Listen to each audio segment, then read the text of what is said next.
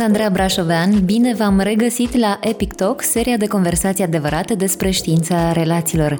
Începând cu acest al doilea sezon, în fiecare ediție îl voi provoca pe psihologul Gaspar Gheorghi la câte o discuție despre ceea ce ne dorim și ceea ce ne doare cel mai tare, relațiile noastre de zi cu zi.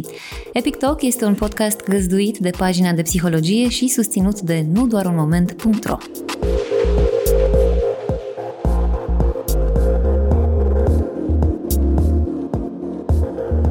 Bună, Gașpar, ce mai faci? Bună, Andreea, mă bucur să purtăm o nouă conversație aici la Epic Talk. Eu știu că ai avut o zi plină, da. cu multe ședințe de terapie și cred că s-ar putea lega destul de bine cu subiectul uh, de astăzi. Vom vorbi despre trădarea în cuplu și infidelitate. Nu știu dacă ai avut astăzi astfel de discuții cu clienții tăi. Când ne gândim la trădare, inevitabil mintea ne duce la infidelitate, deși mhm. există mai multe tipuri de trădare. Când apare trădarea în cuplu? Când apare infidelitatea? Ce îl poate determina pe un partener să înșele? Hmm.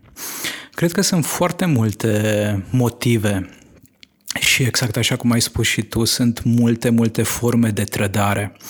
Și de cele mai multe ori mintea se duce către ideea asta de aventură amoroasă, dar e o formă de trădare în cuplu și atunci când îmi duc mai multă energie către tot ceea ce înseamnă parenting, atunci când îmi privez relația sau partenerul de uh, energia pe care o duc prea mult înspre muncă, atunci când folosesc minciuna ca strategie de gestionare a unor momente tensionate, atunci când uh, aleg să dezvolt o relație mai intimă cu un prieten sau cu o prietenă decât cu partenerul de viață, atunci când uh, stau mai des cu telefonul în mână decât cu mâna partenerului, atunci când uh, în mod constant uh, partenerul adoarme singur și se trezește singur pentru că eu îmi duc uh, atenția și prioritățile în altă parte.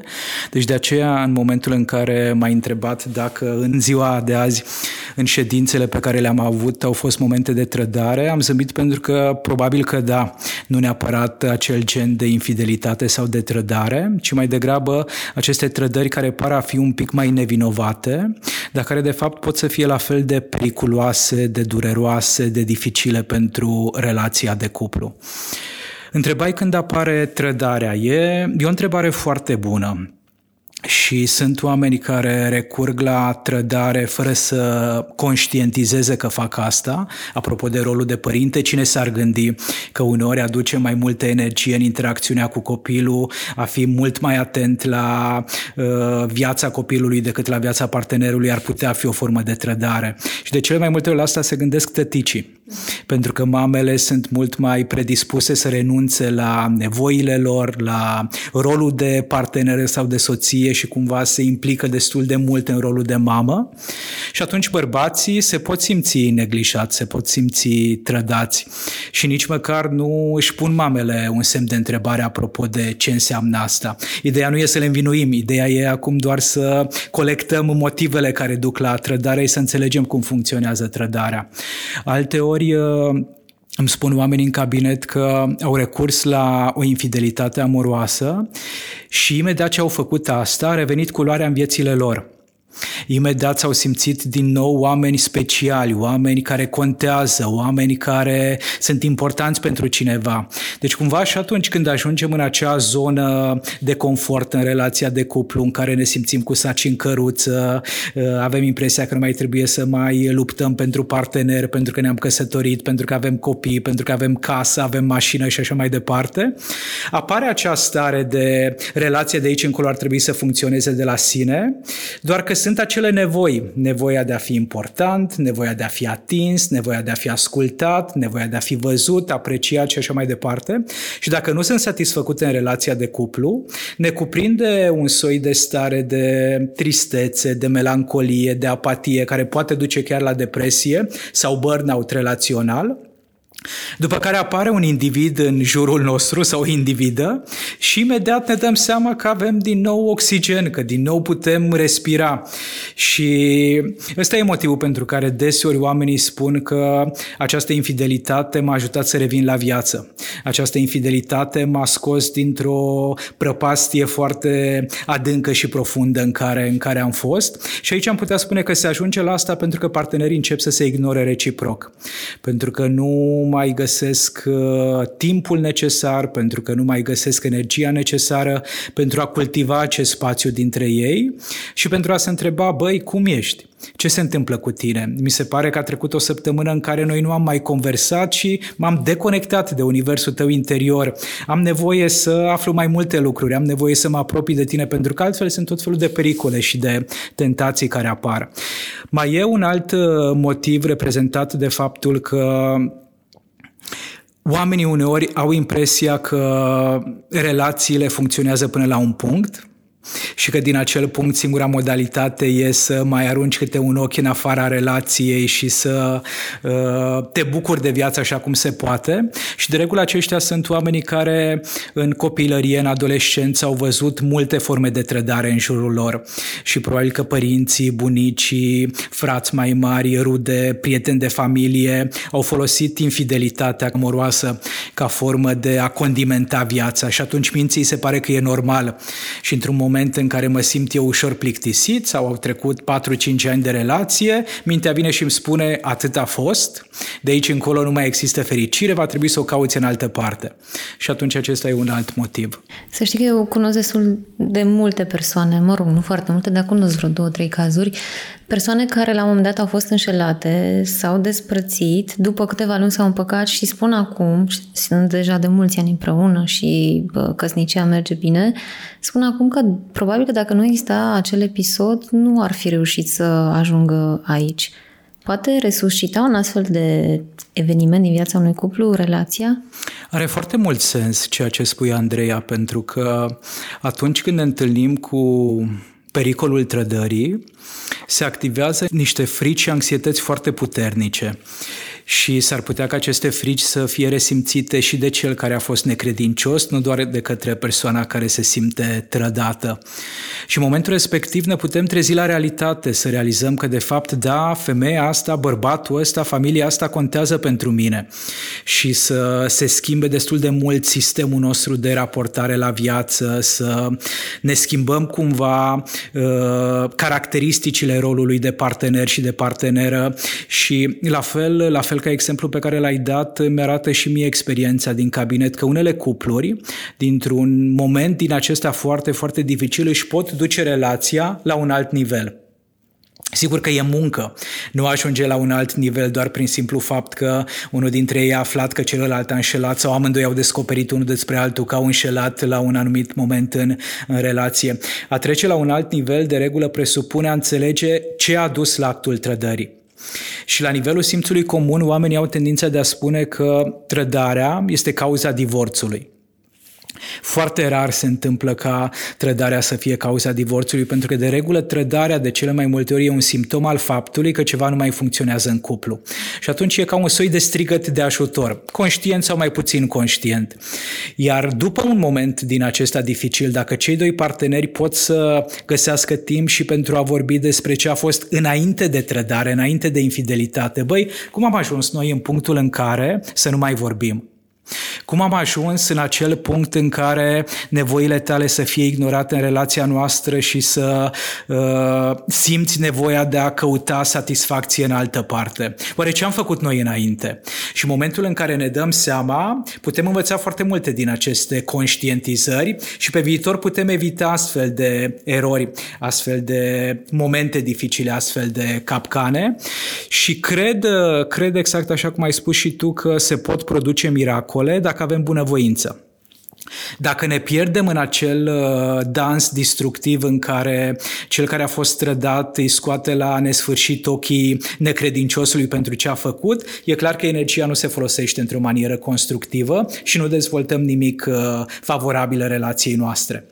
Însă dacă, ok, a fost greu, a fost dificil, vreau să înțeleg de ce ai făcut asta, vreau să înțelegem împreună ce ne-a determinat să ajungem în acest punct, acesta deja e procesul care face ca energia să fie una constructivă și să ajungem la o altă dimensiune a relației în care să ne dăm seama că da, de fapt, noi contăm unul pentru celălalt mult mai mult decât ne-am fi imaginat. Nu aș putea trece niciodată peste asta, spunem cei mai mulți dintre uh-huh. noi. Și la un moment dat, mulți își dau seama că de fapt nu e așa și că nu este cel mai rău lucru pe care îl poate face partenerul. Cum depășim un astfel de moment? Probabil că Primul pas e să acceptăm că suntem într-un astfel de moment și că probabil cel mai uh, negativ uh, gând al nostru, cea mai puternică frică, îngrijorare, preocupare a devenit realitate. Și în acel moment e foarte, foarte important să nu luptăm cu realitatea, ci să zicem, ok, situația e foarte dificilă, ia să vedem ce se poate face de aici încolo. Oamenii vorbesc despre trădare ca fiind uh, ceva peste ce nimeni nu ar vrea sau nu ar putea să treacă, până în momentul în care ajung să se confrunte uh-huh. cu asta. Pentru că fiecare dintre noi, apropo de copilul invizibil, apropo de copilul interior, vrem să fim speciali. Și trăim cumva cu această dorință, cu această așteptare ca pentru partenerul nostru să fim speciali din toate punctele de vedere să nu existe niciun alt bărbat mai inteligent, mai curajos, mai descurcăreț, nicio altă femeie mai capabilă, mai uh, îngrijită, mai frumoasă, mai uh, smart și așa mai departe. Și momentul în care partenerul nostru își duce energia către altcineva, chiar dacă înainte nu ne-a interesat atât de mult ce se întâmplă cu partenerul, când cădem cumva de pe piedestal, asta ne doare foarte tare. Și de ce? Pentru că ne dăm seama că putem fi înlocuiți. Și cumva în uh, tendința noastră inconștientă și la nivelul relației de cuplu, majoritatea oamenilor au o manifestare mai degrabă inconștientă decât conștientă. Deci în inconștiența noastră avem impresia că acel da, pe care l-am spus la un moment dat reciproc, acel act al căsătoriei, acel angajament pe care partenerii l-au făcut, poate fără să fie căsătoriți în fața prietenilor sau în fața familiei, va fi suficient pentru ca noi să rămânem special pentru totdeauna. Și realitatea ne arată că lucrurile nu stau așa de fiecare dată. Sunt oameni care, într-adevăr, s-ar putea să nu se întâlnească niciodată cu infidelitatea amoroasă.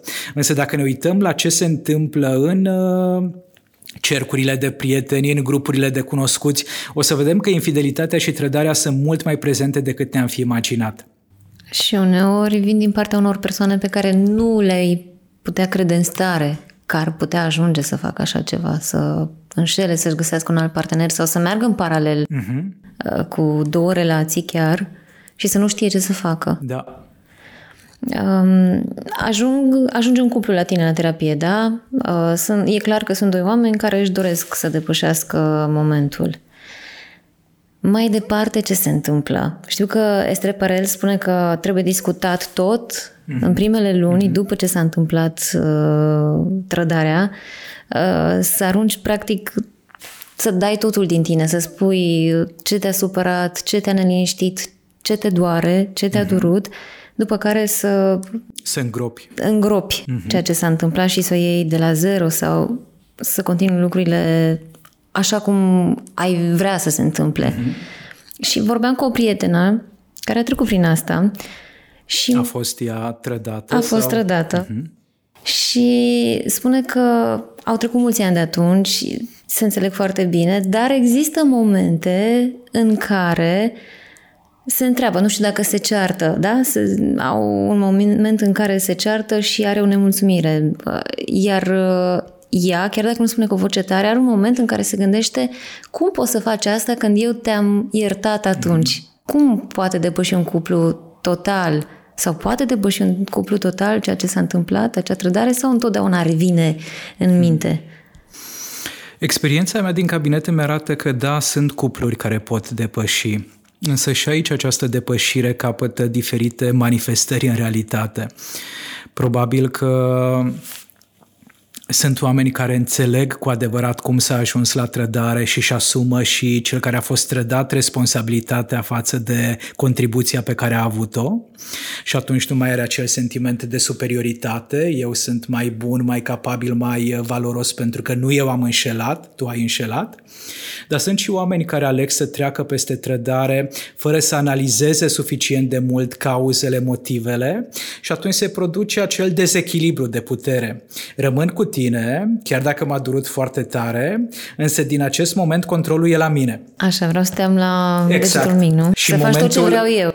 Și momentul în care nu faci ceea ce cred eu că ar trebui să faci sau uh, uh, nu te implici în acele comportamente față de care ai promis că uh, vei fi fidel, loial și așa mai departe, momentul respectiv mă simt îndreptățit.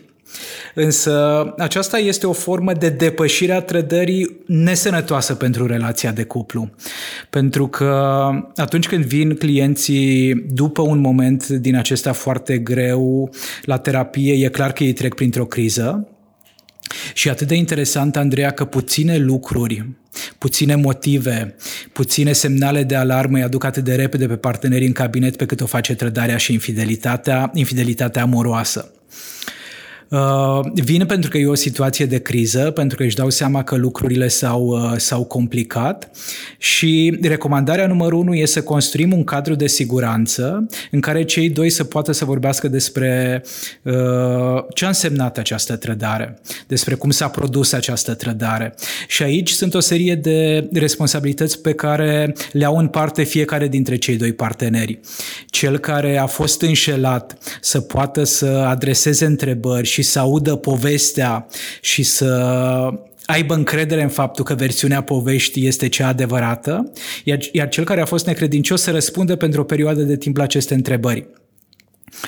E foarte dureros de făcut asta, însă cred la fel ca Esther Perel că dacă nu curățăm această rană, cumva lucrurile revin la un făgaș normal, însă rămâne acolo un, uh, un spin. Rămâne acolo în corpul relației uh, uh, ceva ce ajunge să saboteze relația și în momentul în care e greu, dacă apăsăm exact pe acel uh, element care a rămas nescos, ne doare, reacționăm în diferite feluri.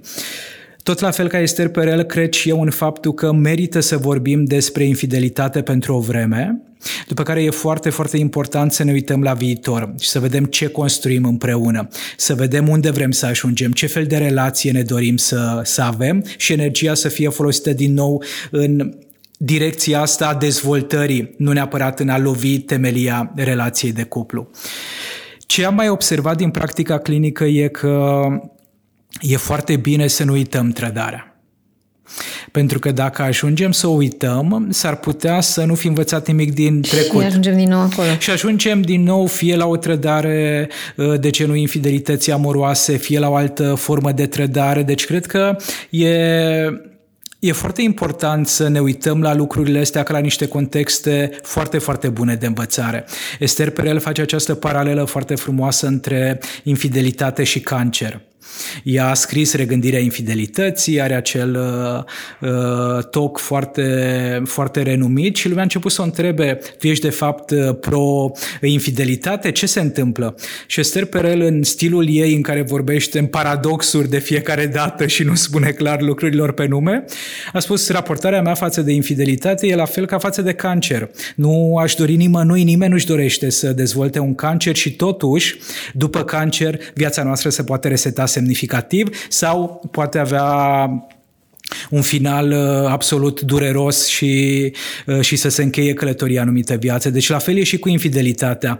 După ce am scăpat de cancer, la noi în familie mama a dezvoltat o, o formă de cancer și după ce s-a remediat situația a devenit foarte atentă la stilul ei de viață, la merge regulat la medic, cumva n-a putut să uite toată experiența și nici noi, copiii. Cred că la fel e și cu infidelitatea. Merită să rămână acolo undeva în minte, nu cu intenția de a-l uh, disprețui pe partener, nu cu intenția de a-l învinui în mod constant, ci cumva să nu ne culcăm pe o ureche, să nu ne așezăm foarte confortabil în uh, fotoliul nostru și să lăsăm ca relația să curgă de la sine, ci să ne dăm seama că da, uh, loialitatea partenerului nostru cumva ține și de comportamentele în care noi ne implicăm. Și că dacă nevoile partenerului nu sunt satisfăcute în relația cu noi, s-ar putea ca la un moment dat să simtă acea nevoie de a-și le satisface în altă parte, pentru că auzim tot mai des această paradigmă individualistă care ne spune că odată trăiești, ești cea mai importantă ființă din viața ta, dacă nu ți-e bine, mergi mai departe, nu e singura femeie din lume, nu e singurul bărbat din lume, vezi de viitor. Și toate acestea cumva ne încurajează și alunecăm într-o anumită direcție, mai ales dacă suntem uh, vulnerabili din cauza faptului că nevoile noastre nu sunt satisfăcute. Însă revenind la, la ce se întâmplă în cabinet, după ce au înțeles și doi parteneri de cuplu cum s-a ajuns aici, după ce au putut să-și jelească împreună toată experiența dificilă prin care au trecut, pot ajunge să uh, descopere niște părți ale lor, pot ajunge să lucreze la niște planuri, niște visuri la care nu ar fi îndrăsnit să creadă că ar putea lucra până în momentul respectiv. Cel care a fost înșelat se simte vreodată îndreptățit să înșele la rândul său?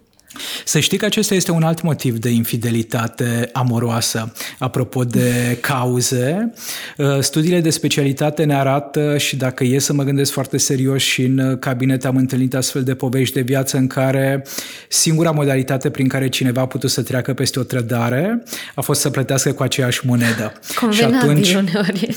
și atunci uh, principiul ochi pentru ochi și dinte pentru dinte uh, reechilibrează cumva sau restabilește uh, raportarea fiecărui partener față de cuplu. Și cum se simte cel care știe că, ok, am greșit, dar acum faci și tu ca să fim egali? Oribil. Cu atât mai mult cu cât uh, uneori se întâmplă ca cel care a fost trădat doar să amenințe să spună la un moment dat voi face și eu asta sau mă gândesc să fac și eu asta, iar cel care a fost necredincios, deseori replica pe care o spune e nu aș putea să accept asta niciodată.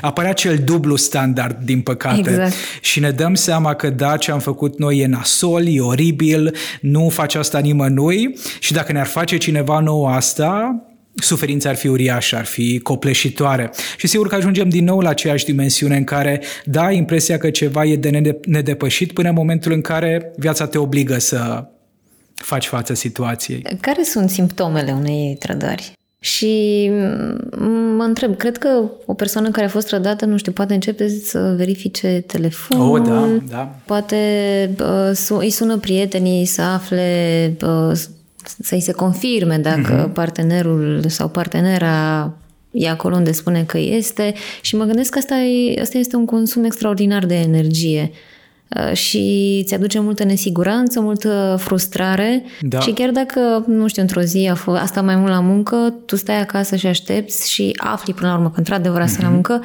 e acel consum și mă gândesc că vine acasă omul și nu-l aștepți cu brațele deschise, exact. ești frustrat și nervos. Exact. Devine foarte ușor vigilent creierul după ce s-a fript în uh, relația fierbinte, după ce s-a întâlnit cu această trădare și extrem de des uh, apare această tendință de a controla toată viața partenerului, având uh, sentimentul sau speranța că nu s-ar mai putea repeta niciodată actul de infidelitate doar că uh, aduce iar energie în a dezvolta aceste strategii de control. E ceva foarte toxic și negativ pentru relație, pentru că nu face altceva decât să diminueze încrederea în partener. Sigur că cade nivelul de încredere în momentul în care te-ai trezit înșelat, în momentul în care te-ai trezit uh, dat jos de pe piedestal, însă a recurge la aceste strategii de, de control nu face altceva decât a menține reactivitatea emoțională foarte sus. Și într-o primă fază încep să-i controlezi telefonul, după care îi controlezi și mail-ul, după care îl urmărești prin oraș, după care nu îi mai dai voie să facă absolut nimic fără tine, adică ne putem duce într-o direcție foarte periculoasă, într-o direcție în care să nu ne recunoaștem. Am auzit uh, clienți în cabinet care mi-au povestit cât de uh, mult s-a schimbat viața lor în momentul în care au auzit că au fost, au descoperit, au aflat că au fost înșelați și s-au lăsat cumva purtați de această energie a controlului. Și suferă foarte mult și cel care face asta și cel care, care e controlat. Care sunt simptomele? Care sunt simptomele? Sunt uh, unele mai uh, clișeistice, De exemplu, uh, își schimbă ținuta, e mult mai atent la felul în care se îmbracă, uh, preferă o cămașă sau un tricou de firmă, uh, nu s-a mai dat cu parfum de foarte multă vreme și dintr-o dată da, Gașpar, dar poate că a ascultat podcasturile noastre și partenerul și-a dat seama că trebuie să se implice mai mult. Sigur, doar că un lucru foarte, foarte interesant, Andreea, pe care l-am descoperit și pe care nu l-am citit încă în cărțile de specialitate e că cel care a fost înșelat înainte să afle adevărul, ceva instinctiv i-a șoptit că lucrurile nu sunt în regulă. Deci atunci când știi că partenerul face astfel de schimbări, apropo de exemplele pe care le-am dat, de dragul relației, simți asta. Însă în momentul în care vezi că se schimbă ceva și totuși nu ajunge acea energie la tine și partenerul întârzie mai mult decât de obicei, are mai multe ședințe decât avea până acum câteva luni, uh, vine acasă un pic mai vesel și nu e datorită faptului că voi ați făcut sex cu o seară înainte sau pentru că ați avut o conversație foarte intimă. Toate acestea pot fi mesaje care să-mi indice că uh, partenerul se încarcă cu energie din altă parte și s-ar putea să fie genul acela de energie interzisă din punctul nostru de vedere dacă avem o relație de tip uh, monogam. Și în momentul respectiv, prima, prima reacție s-ar putea să fie da, mă înșală sau deseori îmi spun clienții că primul gând a fost că nu, exact așa cum ai spus și tu în exemplele date, n-ar putea face asta niciodată. Pentru că mă iubește atât de mult, pentru că mi-a promis, pentru că avem copii, pentru că avem un business, pentru că avem casă. Doar că ne înșelăm aici noi foarte tare. Nu ne cunoaștem partenerii atât de bine pe cât am crede.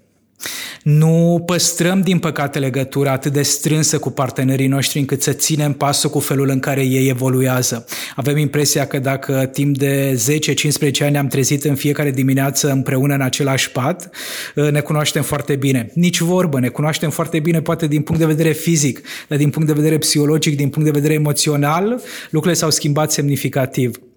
Așa că ne putem asculta pe de o parte intuiția, pe de altă parte pot să fie aceste semnale din exterior și mai e, un, mai e o sursă foarte bună de, de indicatori, prietenii, cunoscuții. Aici voiam să ajung și voiam să te întreb dacă, nu știu, afli că un prieten sau un prieten este înșelat de soție, da? Uh-huh. Îi spui lui, îi spui ei că știi și să aibă o discuție sau cum procedezi? Sau poate sunt amândoi prietenii tăi. Ne băgăm în treaba asta sau stăm deoparte? E o întrebare foarte bună și nu cred că există un răspuns general valabil. De fiecare dată când aud această întrebare și o primesc destul de des, pornesc de la faptul că ce mi-aș dori eu. Dacă prietenul meu, uh, cineva drag mie, află că jumătatea mea de cuplu e infidelă, Gașpar și-ar dori să știe adevărul. Nu aș vrea să fiu menajat, nu aș vrea să fiu uh, uh, protejat, nu aș vrea să simt uh, că uh, mi s-a ascuns ceva și de ce? Pentru că în viziunea mea asupra relației de prietenie, a nu mi se spune adevărul e și asta o formă de trădare. Și s-ar putea ca la un moment dat să mă întâlnesc cu o dublă trădare. M-a înșelat ea și m-a înșelat și prietenul. Și asta e și mai dureros decât să aflu că da, e ceva ne la locul său în relația noastră de cuplu, însă cineva mi-a transmis asta. Pe de altă parte, se poate întâmpla și următorul scenariu. Eu să spun unei prietene că știu că soțul înșeală, uh-huh. ei au ceartă, uh-huh. se împacă și sunt puse într-o situație Ingrată. foarte ciudată, poate chiar nu mai vorbește cu mine. Uh-huh. Și acesta e un, uh, un risc, e și asta o perspectivă. Însă întrebarea e de ce mi-ar face prietena sau prietenul una ca asta? Fie pentru că nu e o relație atât de sinceră și de autentică pe cât aș fi crezut, fie pentru că într-adevăr e acolo ceva, pentru că nu iese niciodată fum fără foc și partenerul poate că alege să ascundă realitatea sau să o distorsioneze. Adică merită să, să nu cad în acea oală în care să fiu extrem de credul și să pun botul la toate mesajele care mi se, mi se prezintă, ci mai degrabă să să încerc eu să descoper ce se află, care e adevărul. Un partener care a trădat poate să, să recunoască, să-și asume asta foarte repede sau poate alege să mintă o anumită perioadă de timp, câteva săptămâni, câteva luni, până în momentul în care să recunoască că da, asta s-a întâmplat. Și minte uneori pentru a-și proteja poziția, statutul în relația cu mine, alteori minte pentru că trăiește cu teama că asta ar putea însemna sfârșitul relației, sfârșitul uh, viitorului și ce pierdere mare ar fi, alteori pentru că s-a obișnuit că anumite situații pot fi gestionate prin minciună pentru că s-ar putea să mai fi folosit asta în relația cu mine și în trecut să fi funcționat. Deci cumva merită să, să fim un pic mai curioși în momentul în care vine cineva și ne spune că uite s-ar putea să te trădeze partenera sau s-ar putea să fii trădat de partenerul tău de business. Noi vorbim acum despre infidelitatea în cuplu, însă infidelitatea e atât de prezentă și în plan profesional. Și tot așa din experiența din cabinet îndrăznesc a spune că e la fel de dureroasă Momentul în care ți-ai pus bănuții, energia, timpul, resursele la bătaie împreună cu un om alături de care ați construit un plan și la un moment dat îți dai seama că de fapt celălalt joacă la dublu sau a mai construit și cu altcineva sau după o vreme vrea să-și ducă uh, energia cea mai bună în altă parte, te doare ca naiba. E pentru creierul nostru, cred, aceeași durere, aceeași suferință, aceeași reacție la, la trădare și infidelitate. Au tendința persoanele care au fost înșelate să ceară lămuriri, mă gândesc că te apuci și întrebi de ce, cum s-a întâmplat, de câte ori, de când durează, e sănătos, până la urmă duce spre ceea ce spuneai tu că se întâmplă la terapie, se discută despre toate lucrurile astea, pot toate aceste întrebări să scoată la iveală uh, problemele care au dus mm-hmm. la situația respectivă? Pot scoate la iveală, pe de o parte, cauzele care au determinat infidelitatea sau trădarea. Pe de altă parte, într-o primă fază e foarte important ca cei doi parteneri să găsească timp și spațiu pentru a purta astfel de conversații, indiferent că sunt în cabinetul terapeutului sau în altă parte și de ce. Pentru că dacă tu, Andreea, nu-mi răspunzi întrebărilor mele, și eu sunt uh, uh, distrus, uh, sfâșiat de durere, de suferință, de curiozitate, dacă nu primesc răspunsurile de la tine, mintea mea va începe să construiască niște răspunsuri care s-ar putea să fie false, artificiale și neadevărate. Pentru că această trădare vine cu foarte, foarte multe semne de îndoială și ajung la un moment dat să, să pun sub semnul întrebării tot trecutul nostru. M-ai iubit vreodată? Ți-a păsat vreodată de mine? Adică asta e puțin. Eu eram în delegație și tu erai cu XY în dormitorul nostru, în mașina noastră, la prietenii noștri, în parcul în care noi mergeam de obicei, uh, la hotelul la care noi ne-am sărbătorit în ultima vreme zilele de naștere și era doar spațiul nostru intim. Deci cumva dacă nu aflu răspunsurile astea care or să mă doară foarte tare și pe tine or să te doară în momentul în care le verbalizezi. Însă dacă nu le aflu, mintea s-ar putea să construiască niște răspunsuri și mai nasoale. După ce am vorbit despre asta, după ce am aflat care a fost adevărul, după ce uh, piesele de puzzle cumva au fost identificate și am o imagine de ansamblu, e foarte important să merg mai departe. E foarte important să nu încerc să uh, vin din nou și din nou, da, mai mințit, dar cu siguranță a fost altfel, adică strategiile de genul ăsta nu mai ajută. Nu sunt benefice nici pentru noi, nici pentru parteneri și cu atât mai puțin pentru relație. Citeam un articol interesant pe pagina de psihologie și vreau să te întreb dacă e adevărat, dacă astea sunt motivele. Înțeleg că femeile și bărbații înșală din motive diferite. De ce credem că bărbații înșală din plictiseală sau frică de intimitate și femeile din cauza singurătății și a dorinței de intimitate? Mm-hmm. Dacă ai citit pe pagina de psihologie, probabil că sursa e, e destul de bună. Uh, există tot felul de mituri și cred că e important să le analizăm. Unele spun că bărbații înșală mai mult decât femeile, ceea ce e un pic ciudat, pentru că bărbații nu înșală cu alți bărbați. Bărbații și înșală de cele mai multe ori partenerele cu femei, nu cu, nu cu bărbați. Ce cred eu e că principala diferență e reprezentată de faptul că bărbații vorbesc mult mai mult despre infidelitate în comparație cu femeile. Femeile sunt mult mai discrete la acest capitol și cred că motivele, Andreea, sau justificările, explicațiile pe care le găsesc oamenii în funcție de gen sunt diferite. Un bărbat ar putea uh, să-și asume mult mai ușor ca înșelat din plictiseală decât să spună că nevoile lui nu erau îndeplinite, uh, decât să spună că nu s-a mai simțit în siguranță alături de parteneră și atunci asta l-a determinat să caute uh, apropiere intimă și emoțională în altă parte. Adică cred că e și o chestiune de vocabular. Ce cuvinte folosim, ce ne spun uh, toate aceste constructe culturale sau sociale, care ar trebui să fie nevoile femeii, care ar trebui să fie nevoile bărbatului. Din punctul meu de vedere aici diferențele sunt mult mai puține raportat la asemănări. Înșelăm pentru că nu ne este bine. Înșelăm pentru că vine mintea și îmi spune că da, e o relație good enough, da, într-o altă parte aș putea să fiu și mai fericit decât sunt în acest uh, uh, cuplu în care mă aflu acum. Deci, din acest punct de vedere, cred că și definiția infidelității este foarte largă și generoasă și motivele și cauzele, însă dacă săpăm și ajungem în profunzime, o să vedem că, de fapt, ce ne-a determinat a fost sentimentul că vreau o schimbare că am dorința ca lucrurile să funcționeze de aici încolo altfel. Și s-ar putea ca inconștient, apropo de motive care duc la infidelitate, să fie exact această dorință de a trasa un semnal foarte serios de alarmă. Uite cât, cât de greu îmi e, uite cât de dificilă e viața pentru mine, încât fac inclusiv asta. Gașpar, este infidelitatea dureroasă și traumatizantă și pentru că amenință modul în care ne raportăm la sine?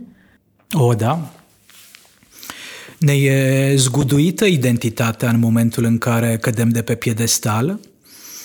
Avem uh, tot felul de semne de întrebare pe care le îndreptăm către partener, către relație, dar și către propria persoană în momentul în care ne trezim în uh, zorii infidelității, o să ne amintim multe alte momente de trădare din copilărie, din adolescență, de la job, din relațiile de prietenie.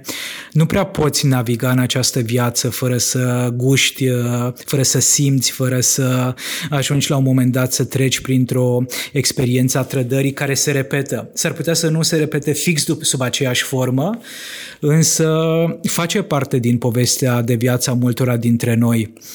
Uh, uite, de exemplu, o formă de trădare e atunci când uh, părinții îmi promit că vin la serbare și totuși nu ajung din vari motive.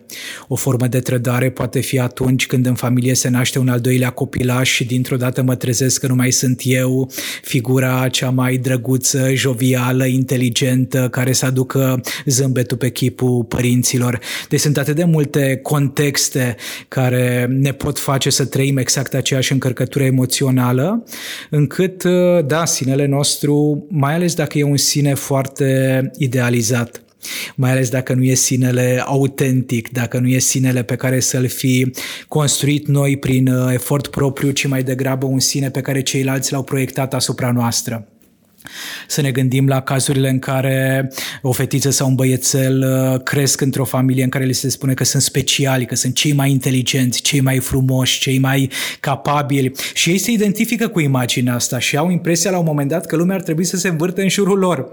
Și pentru că viața e imprevizibilă, impredictibilă, cu multe incertitudine și cu multe lecții pe care le avem de învățat, momentul în care ești undeva foarte, foarte sus pe piedestal și cineva te-a trădat, căzătura va fi atât de dureroasă încât n-ai cum să nu-ți pui semne de întrebare apropo de VTF, cine sunt eu, ce s-a întâmplat cu viața mea până în momentul respectiv, ce poveste mi-au spus părinții, care e de fapt realitatea, e normal ceea ce mi se întâmplă, nu e normal ceea ce mi se întâmplă, deci e o criză la nivelul sinelui. Dar sunt persoane care efectiv așa sunt construite, înșală în fiecare relație? Cred că asta e o viziune, Sau... îndrăznesc a spune, din punctul meu de vedere, limitată asupra ființei umane. Uh, nu cred că cineva se naște cu această genă a infidelității sau a trădării.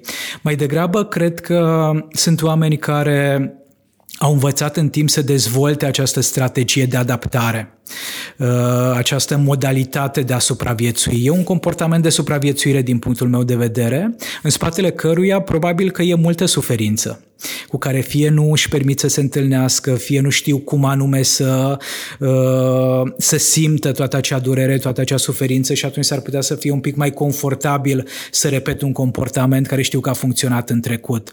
Poate deveni la un moment dat adictivă infidelitatea sau trădarea.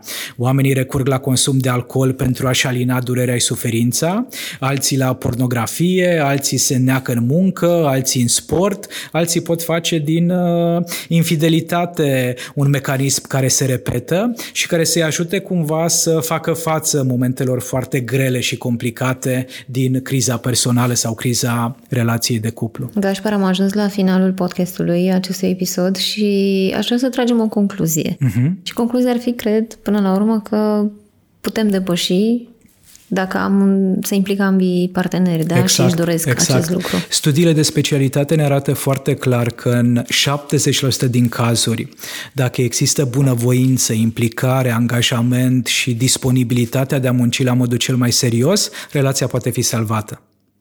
Nu poate fi salvată în momentul în care uh, nu suntem dispuși să mergem mai departe în momentul în care nu suntem dispuși să recunoaștem și care a fost contribuția noastră. Mai mult decât atât, m-aș întoarce și la ce spune Esther Perel apropo de concluzii. După o infidelitate, relația de cuplu poate fi dusă la un alt nivel, deci viața poate fi mult mai interesantă. Ea spune atât de frumos faptul că până la infidelitate am avut un mariaj, o relație, după infidelitate putem avea un alt mariaj, o altă formă de intimitate, o altă formă de, de relaționare. Și în final, ce cărți ne recomanzi? Pe tema o, asta. Cu siguranță regândirea infidelității a lui Esther Perel, care e adevărat că e un pic filozofică, însă ne poate ajuta să înțelegem anumite aspecte. Mai e o carte, După aventură se numește, e extrem, extrem de bună și o carte foarte practică e scrisă de John Gottman și se numește exact așa Infidelitatea și prezintă trădarea sub toate formele ei, iar John Gottman are această calitate a omului care face foarte mult multă cercetare să descrie fenomenul trădării și să vină și cu foarte multe soluții, cu foarte multe recomandări, cu multe strategii pe care atât partenerii de cuplu cât și terapeuții le pot folosi după aceea în cabinet. Mulțumesc tare mult și cred că le găsim pe toate la pagina de psihologie. Exact. Mulțumesc, Mulțumesc și eu.